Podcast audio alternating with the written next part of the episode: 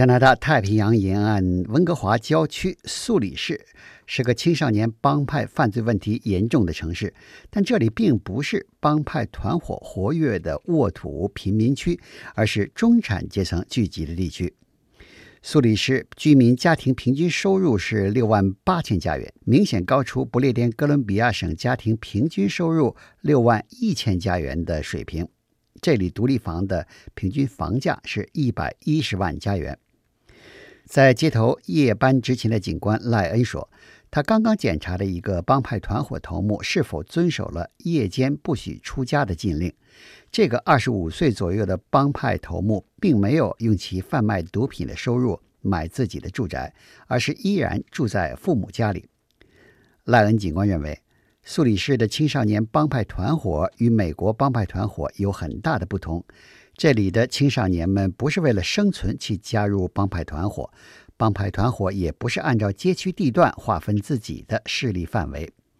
加入苏里市帮派团伙的青少年们没有生活贫穷这样的问题，他们中很多来自中产或高收入家庭，虽然可能是来自新移民家庭。但他们的父母是带着钱来加拿大的，他们买下一百多万加元的住宅，买好车，孩子们想要什么，父母就给买。专家们指出，苏里市这些家里不缺钱的孩子参加帮派团伙，不是生活所迫，而是为了寻求归属感，或者为了模仿社交媒体上帮派团伙成员的生活方式，或者是受朋友的影响，糊里糊涂的成了帮派成员。但与其他城市犯罪同伙相同的是，苏里市的帮派团伙也卷入贩卖毒品、街头枪战等犯罪活动。一旦成为帮派团伙成员，要想洗手退出也是难上加难。统计数字显示，二零一七年不列颠哥伦比亚省与帮派团伙有关的四十六起杀人案件中，有超过一半发生在大温地区。其中七起在阿布兹福德市，六起在素里市，六起在列治文市，五起在温哥华市。今年二十二岁的男青年阿里，十几岁时就参加了素里市的一个帮派团伙。他身边的七个伙伴，或者死于枪战，或者死于毒品过量。刚开始时，他看见朋友被打伤流血，还打哆嗦；到后来，麻木到见到血腥场景连眼睛都不眨一下的程度。该吃饭吃饭，该睡觉睡觉。当然，死于枪弹年轻人的家人们的痛苦和悲伤却是没有尽头的。Although my brother and I were two years apart, both of our birthdays were in January, and for the past 17 years we had celebrated our birthdays together. This time around, he was not here to celebrate it. My birthday will never be the same. I now realize that I didn't just lose my baby brother, but I lost a piece of myself which I could never get back. I lost my only sibling, and my parents lost their only son. 如果年轻人厌倦了帮派团伙的生活，想退出，他们会发现帮派团伙是进来容易出去难。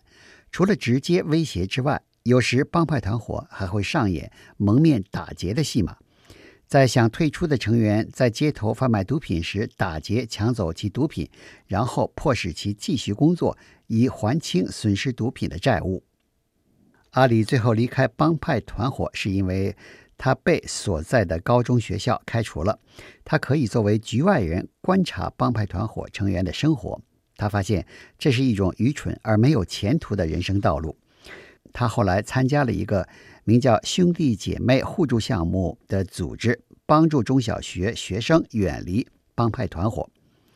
阿里回忆说，他小时候上学时只有两个选择：或者是午饭休息时留在教室里与那些书呆子同学们一起下棋，或者是到外面与那些特酷的学生们一起抽烟、打闹、玩耍。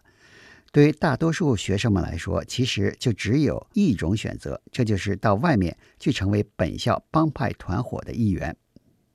专家们指出，要解决苏里市的帮派团伙犯罪问题，就先要了解苏里市帮派团伙的特殊性。这并不是传统意义上帮派成员共进退的黑帮团伙，比如美国芝加哥的黑帮团伙、加拿大的地狱天使帮派团伙等。苏里市的帮派团伙应该属于是贩卖毒品的年轻人组织。